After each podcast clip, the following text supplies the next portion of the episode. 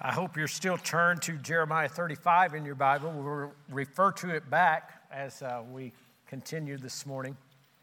We come today to an unusual re- story recorded for us by Jeremiah. And speaking of unusual, my mind wanders back to the early 70s, probably 1973 or so. That would put my younger brother Mike about five or six years old. That'd be about right. We used to have a morning assembly before Sunday school started. It was initial time of singing some songs, having maybe a devotional. Really, uh, translated, it's waiting for the stragglers to arrive to Sunday school before we start. Today we call it coffee and donuts, but then it was morning assembly. Well, anyway, all the children were gathered together, and the leader opens up with this question Children, do any, any of you know who Jeremiah was? It's definitely or deafening quiet. My brother pops up his hand and says, Hey, I know who Jeremiah was. He was a bullfrog. he referred, of course, to the wildly popular song of the day by Three Dog Night, this good looking bunch of guys. And the song that had these lyrics as it opened, it played incessantly on the radio. Jeremiah was a bullfrog. He was a good friend of mine. I never understood a single word he said, but I helped him drink his wine, and it, boy, did he have some mighty fine wine.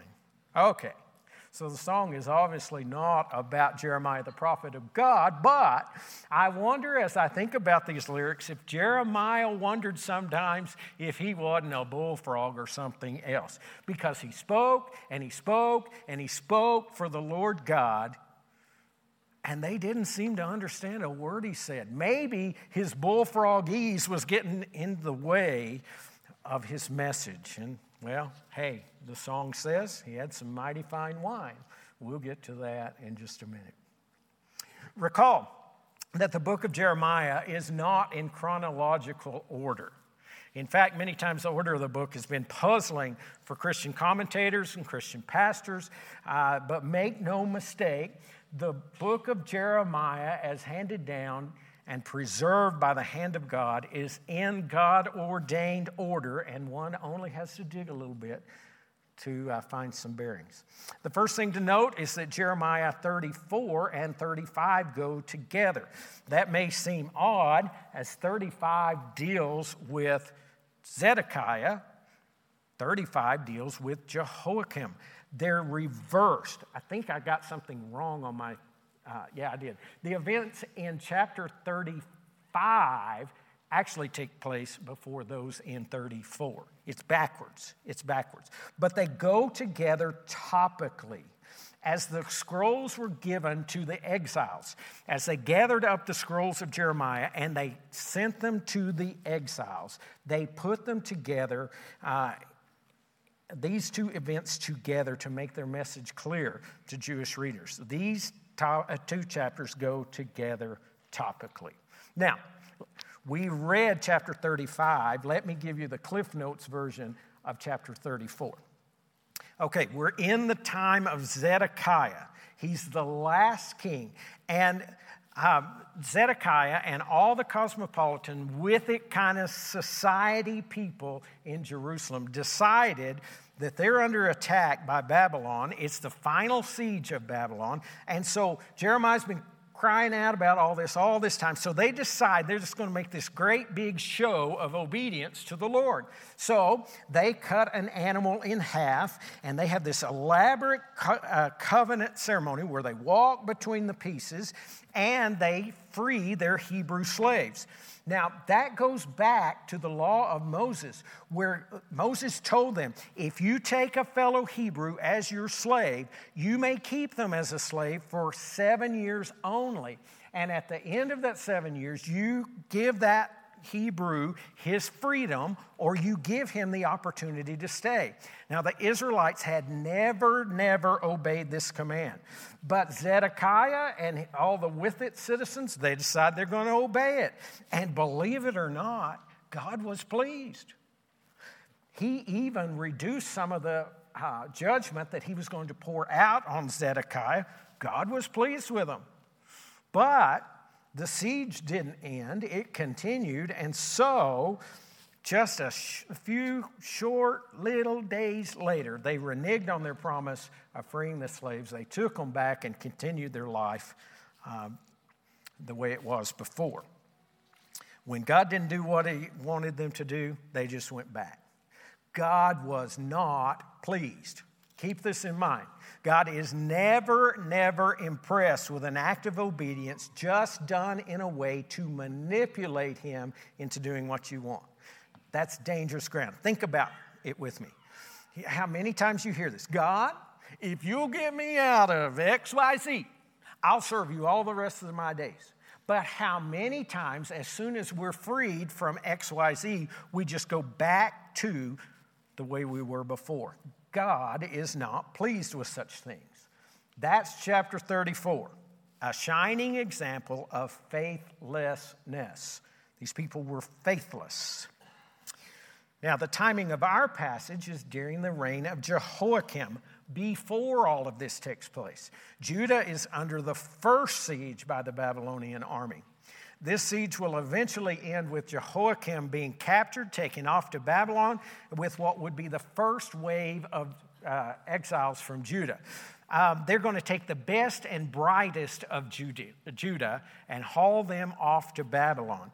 Um, it would include people like Daniel, and his friends, uh, Hananiah, Mishael, Azariah. We know them as Shadrach, Meshach, and Abednego. They're Babylonian names. People like that, they hauled off to Babylon during this first siege. Nebuchadnezzar then leaves behind kind of the riffraff, the lower people, uh, less wealthy, less influential, and they would form a vassal state with Zedekiah in charge.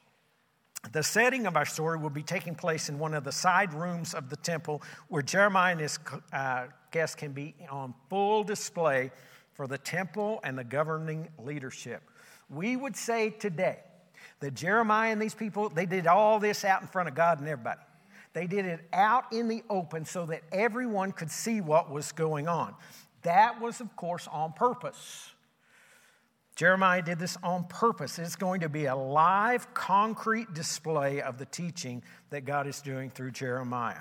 Remember, last week it was a field that was our concrete example. Uh, before that, a wooden yoke. Uh, an earthen vessel was before that, a fine linen loincloth. God used all kinds and all manner of illustrations to uh, get across his message to the people. Do not think for a moment that the Old Testament God is an angry, zapping God who just took out his wrath on his people and was mad all the time. Yahweh, the Lord God, utilized all manner of teaching methods and practical examples to get his teaching across to his people. He was and is a God of compassion and mercy. He doesn't want anyone to perish but he's also a God of justice.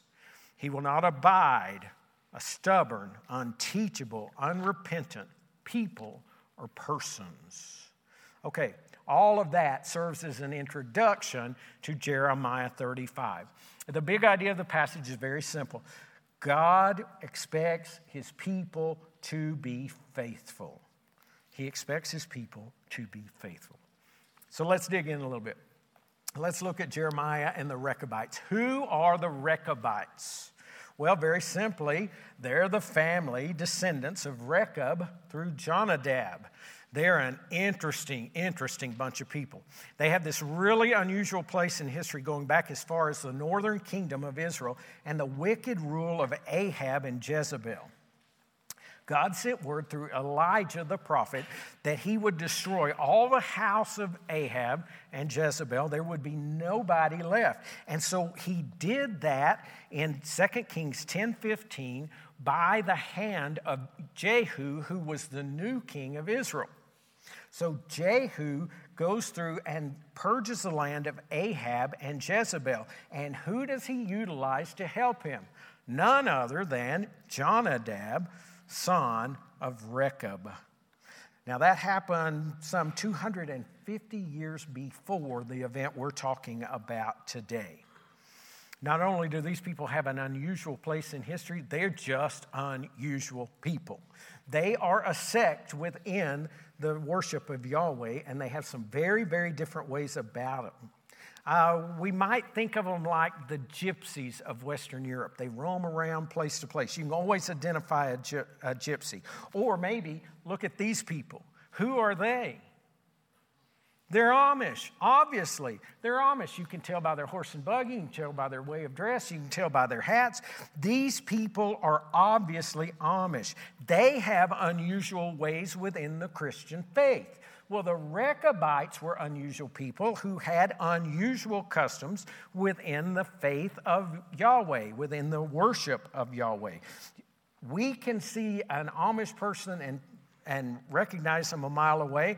The Judeans could see a Rechabite and notice them a mile away. Now, their customs things were like, well, they had to stay nomadic. They couldn't settle down.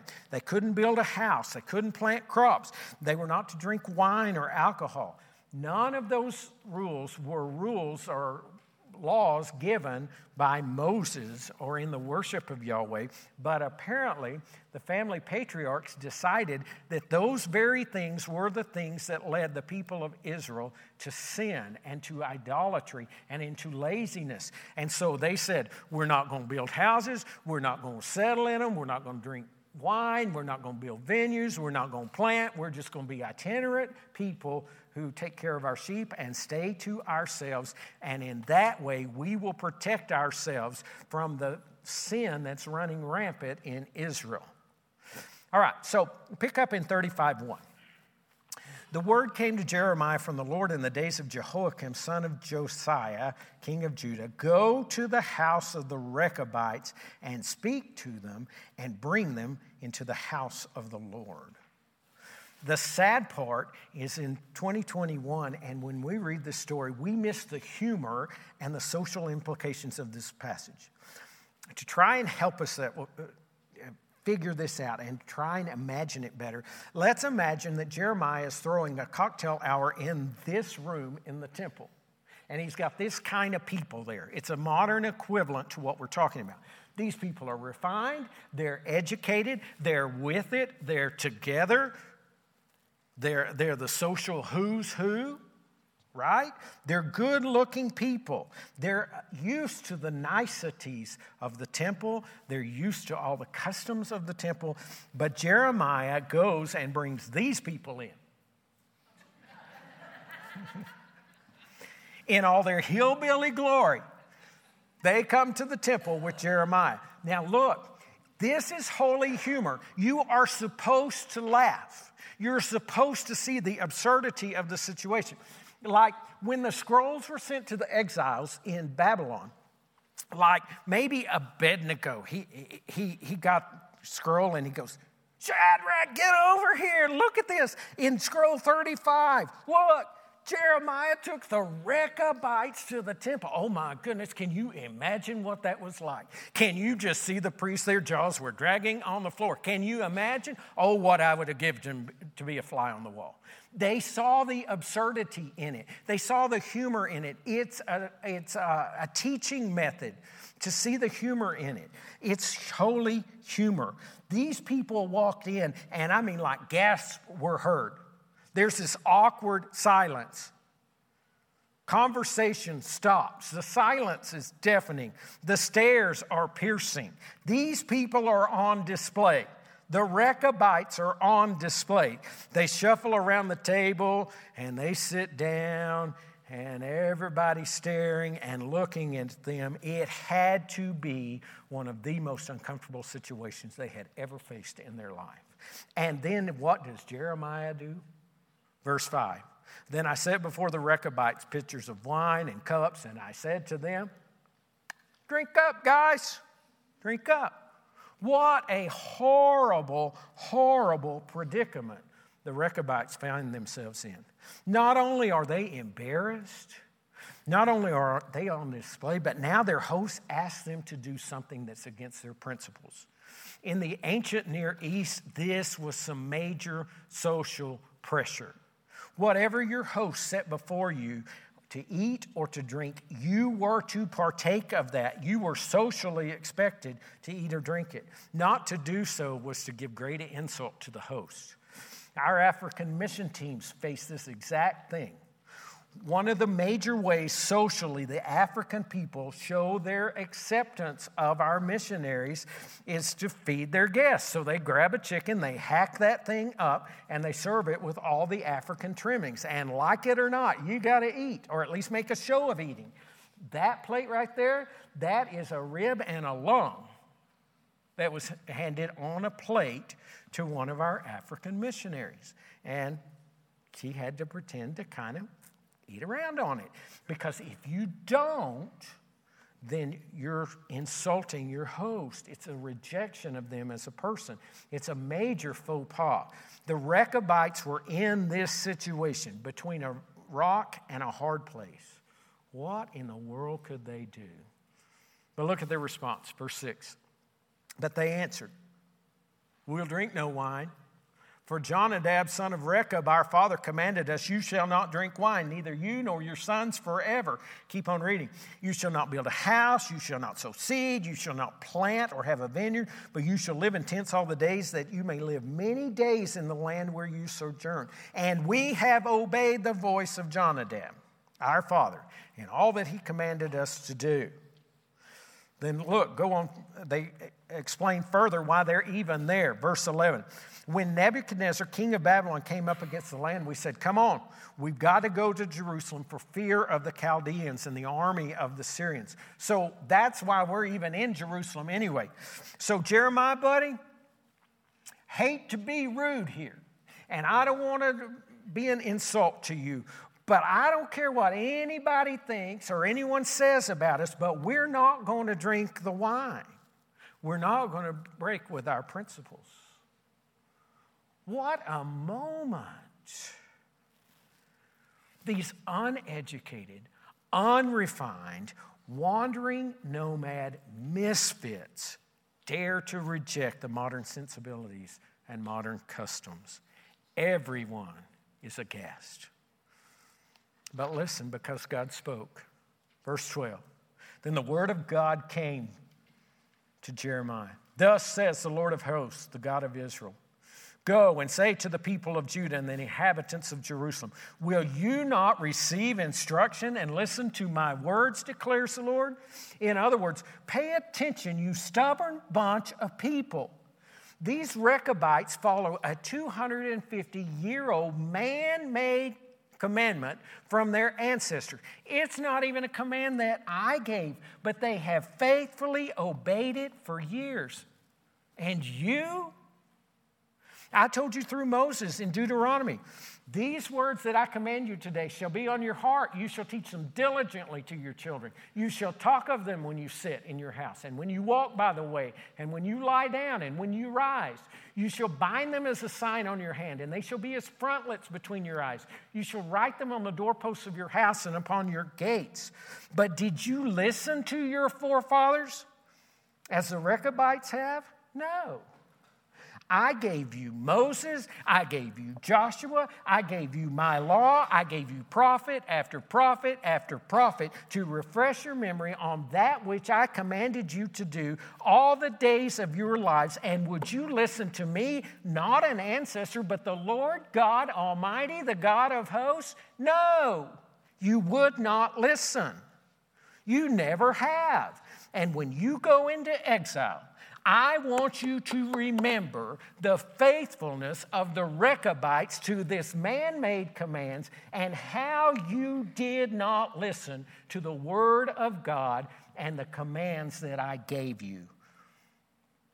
These Rechabites, through Jeremiah's test of them, showed themselves to be a shining example of faithfulness. Faithfulness. Remember, Chapters 34 and 35 go together. Zedekiah and his group of social elites, they were the epitome, the shining example of faithlessness. The misfit, rough Rechabites were the epitome, the shining example of faithfulness. Now, put our modern pictures back up there. these refined people, these people who knew the niceties, they're faithless people. These bunch of yahoos over here, they're faithful people. The contrast could not be more obvious. It's a, it's a teaching method. The commendations could not be more shocking to the people. The lesser, lesson could not be made more clear. The lowly Rechabites, being the recipients of God's approval, is not unlike the Samaritan and the tax collector praying, praying in the temple. Remember, the Pharisee stood before God and he thanked God that he wasn't like the sinners, like this tax collector. I'm better than that. I am a child of, or a uh, son of Abraham. I'm this and I'm that, and I'm that, and I thank you I'm not like this. And the tax collector lay on his face and he beat his breast and he said, Oh, oh Lord, have mercy on me, a sinner. Every good and educated Jew knew that honor, power, prestige, those things were markers of God's approval. Duh. But they were wrong. That lie was as old as the book of Job, the oldest book in the Old Testament. They were wrong in the, in the days of Job, they were wrong in the last days of Judah. They were wrong in Jesus' earthly ministry. We can be wrong today too if we listen to the culture around us and especially to the prosperity gospel preachers. God is not impressed with the appearances of people and their status and their power and their money. If you and I want His uh, commendation, it will come from faithfulness to Him and not from our looks. It will not come from our prestige. It will not come from our power. It will not come from our money, our fame, our intelligence, our degrees, our jobs. God is not impressed with those things. So, how can we as Christians in 2021 be faithful to God? God doesn't expect us to turn into Rechabites, but He expects us to be faithful. How can we do that? There are countless ways that we could track with this, but let me make a few suggestions. I'm going to make four suggestions for you. I think if we can get these four things right, we'll be well on our way to being people whose markers are faithfulness. Faithfulness. First, we have to cultivate a humble heart. We have to have a humble heart. This comes from many, many places, but I think the Pharisee and the tax collector praying that we talked about a while ago is the best example. Remember the Pharisee, he was proud. The tax collector, he was humble. He wouldn't even look up. Look at what Jesus said in verse 14 about it. I tell you, this man, the tax collector, the one who wouldn't even look up at God, went down to his house justified rather than the other, the Pharisee. For everyone who exalts himself will be humbled, but the one who humbles himself will be exalted. People, we have got to remember our neediness before the Lord Almighty. We have got to remind ourselves daily how far our sin removes us from God. How many times have we heard from this pulpit that no matter how bad we think we are as a sinner, we're infinitely worse? We're infinitely worse. We have got to see ourselves in our relation to Almighty, holy, holy, holy God, high and lifted up, and us as His creature, low, low, low. And the divide is great, and the only one who can bridge the divide is the Lord Jesus Christ. But see, what we tend to do is we bring God down to something that we can manage and he becomes our friend and we lift ourselves up to be his friend. And we, the closer we get to this his level and the closer we think we are to him the worse off we are. Our humility suffers. We have got to see our neediness before god. We've got to reestablish that gap in our lives. Uh, look at 1 peter 5 6 look what he says Humble yourselves, therefore, under the mighty hand of God, so at the proper time, He, He may exalt you. We need to let God do any promotion of us in His time. In His time. in His way. I was talking to my Sunday school class. In the ancient Near East, when people would go before the king, they went face down. Face down, forehead on the floor. And when the king finally was going to give them an audience, he would walk over and he would lift their face. They didn't get up, but their face was lifted. That's the idea. We stay down and we wait for God to lift our face. We stay humble before him. We stay humble. Let God do the promotion. All right, we got to have got to be humble. Next, two, we have to be obedient. We have to be obedient. Remember the haunting words of Jesus in Luke 6:46. Why do you call me Lord, Lord, and do not do what I tell you to do? The commands of Scripture are not difficult. They're not difficult to know, they're not difficult to remember, but they have to occupy such a place in our hearts and our minds and our actions that leads us to obey them. We've got to follow Christ every day. We've got to pursue him. We will still fail. But faithful, obedient followers of Christ Jesus are persistent in their walk and persistent in their following. Got to obey. We've got to obey. Third, we have to walk in the Spirit. We have to walk in the Spirit. This comes from Galatians 5:16, Romans 8, John 15. These passages are all interconnected and they're all related to this idea of walking in the Spirit. Galatians 5:16 says, "I say to you, walk in the Spirit, and you will not gratify the desires of the flesh, for the desires of the flesh are contrary to the desires of the Spirit." And your your choices in this life are always going to be uh, balanced against one another. You're always going to have this conflict. There's the desires of the flesh and the desires of the spirit. Walk in the spirit. Walk in the spirit. Romans 8, he has this long discourse, uh, familiar discourse. You know, it starts. Uh, there, there's therefore no condemnation for those of us who are in Christ Jesus, for the law of the Spirit of life has set us free from the law of spirit, or the law of death. And then he goes into this long deal about setting your mind not on the flesh, which leads to death, but upon the spirit, which leads to life. Set your mind upon the spirit, not upon the flesh. And both of these passages, the Galatians passage and Romans 8, go back to that great John 15 passage. I love that.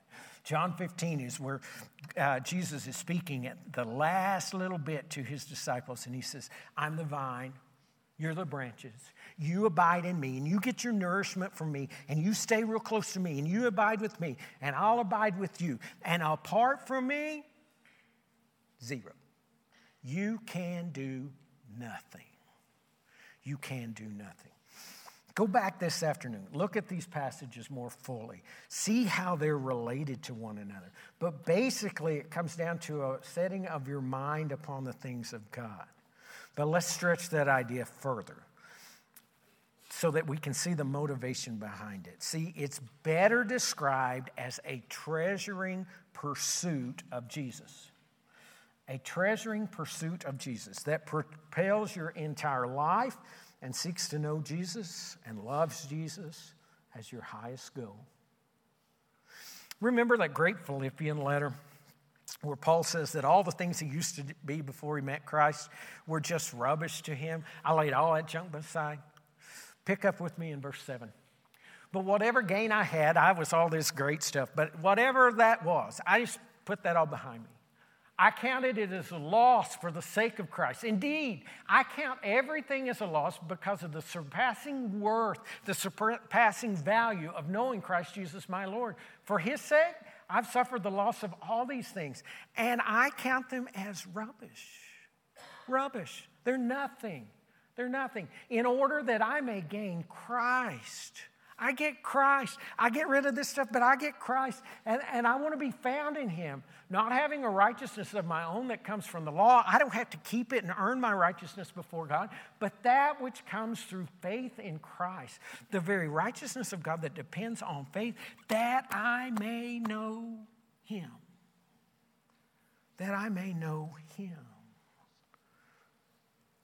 That's his highest goal. That I may know Christ Jesus. A treasuring pursuit of Christ Jesus. We got to be immersed in the living, active Word of God. We got to pray, pray, pray, pray, pray, pray, pray, and then pray some more. We got to pray. We got to beg God to set our affections on the things of the Spirit, to have Christ as our highest goal. It is something that is done by the Spirit in our lives. It does not come naturally. Pray, pray, pray, pray. Make Christ your highest pursuit. Oh God, make it so in my life. Be involved with God's people, serve the church, get busy doing things for the Lord. Finally, fourth, we got to suffer well. We got to suffer well. Because, see, if Christ becomes that important to us and we walk in the Spirit and we're obedient to, the God, uh, to God, we'll be increasingly apt to suffer. We'll be like the Rechabites. There's going to be some times we'll stand alone for God. No one else is going to stand with us, and we'll have to stand alone. The world will not like you. The world will not like me. But hey, the world and the crowd that follows it and their worldview is virtually 100% of the time wrong. They're wrong. We have to suffer well as a testimony to our belief that our glorious Lord Jesus Christ is worth far, far more than any earthly approval that we might gain by going along with the crowd. He's worth it. He's worth it. What he did for us at the cross, he is worth it. He's worth it. Look at 1 Peter 5. Pick up in verse 10. And after you've suffered a little while, now I got to put this in. This is the same guy we talked about last week who said, you know, a thousand years is like a day to the Lord, and a day is like a thousand years. After a little while, that little while may seem like a long while. It may be a long while. But in our lives and in the breadth of our life, it's a moment after a little while.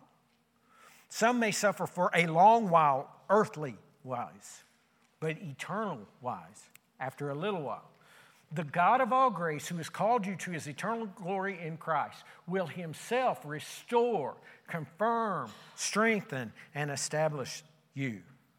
That's amazing. Let him be the one to restore. Let him be the one to confirm. Let him be the one to strengthen. Let him be the one to establish. He will do it. He will do it. Look at Romans 8 18 with me. For I consider the sufferings of this present time, and Paul went through some sufferings, man. They're not worth even comparing with the glory that is to be revealed to us. Remember something with me. To see the beauty of a diamond, you have to see it against a black backdrop. To see the beauty of a Christian, to see it, to see the shininess of a Christian, often it has to be in a dark, dark place reflecting the glory of the Lord. We got to suffer well. We got to suffer well. Now, I had finished the sermon, put it kind of aside, and I ran upon Isaiah 29 19. And so I want you beside the word humble up there in our first little point, I want you to write that address down Isaiah 29 19. Isaiah 29 19. The meek shall obtain fresh joy in the Lord. The meek. Because of humility, there will be joy in the Lord. Uh, beside obedient, I want you to write in the little address James 1 1. James 1 1. One of my most favorite verses in the Bible. Strange verse that it would be a favorite. But it is this James, a servant of God and of the Lord Jesus Christ, to the 12 tribes in the dispersion, greetings. And that, that word greetings is actually joy to you. Joy to you. If you remember at all, our teaching in James that we did, you know, a year or so ago, James beat us up. Remember? He beat us up. He, he starts this book and then he just starts hitting us.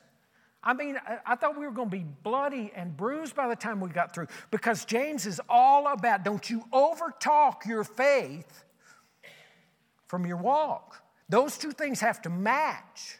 They have to match. You got to be obedient in the things that you're saying you believe. Do you believe it or do, don't you believe it? But your walk and your obedience better match the faith talking that you're doing. And James, as he's starting to talk and as he's starting to just start mm, hitting us and beating us up, says to you, joy, joy, joy to you. There is joy tied to obedience. Uh, walk in the Spirit. Write this down. John 15, 11. John 15, 11.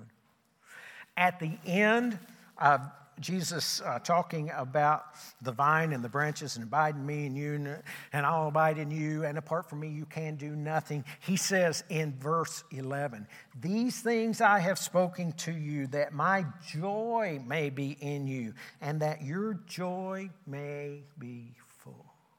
Your joy. By suffering. Write James 1 2.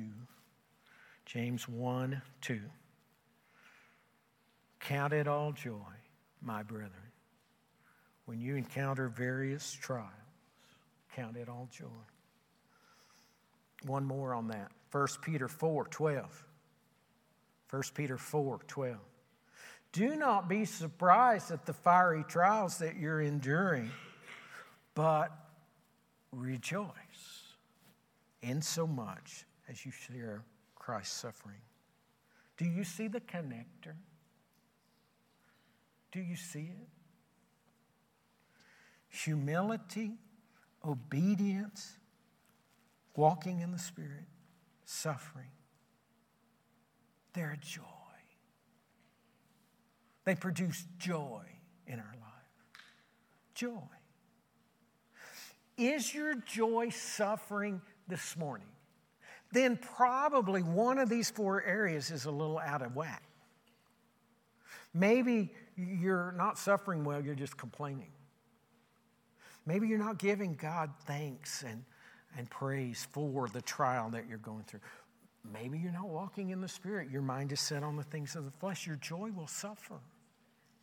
Your joy will suffer. See, when we have this joy that's tied to these things, we have a treasuring pursuit of Christ Jesus. He is our joy. He is our joy. The Rechabites were a plain group of rough looking hillbillies. But they got God's condemn, uh, commendation. I want to be, I want to be condemned. They, they got his commendation for being faithful. And God was faithful to them in return. Remember that last deal? There will always be a, a son of Rechab before me. That happened. Nehemiah 3:14 one of the sons of Jonadab through Rechab was there building the wall. He got to come back from the exile.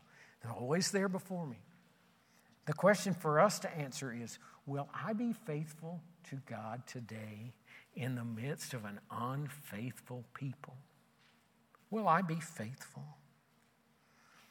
We'll receive His commendation one day too.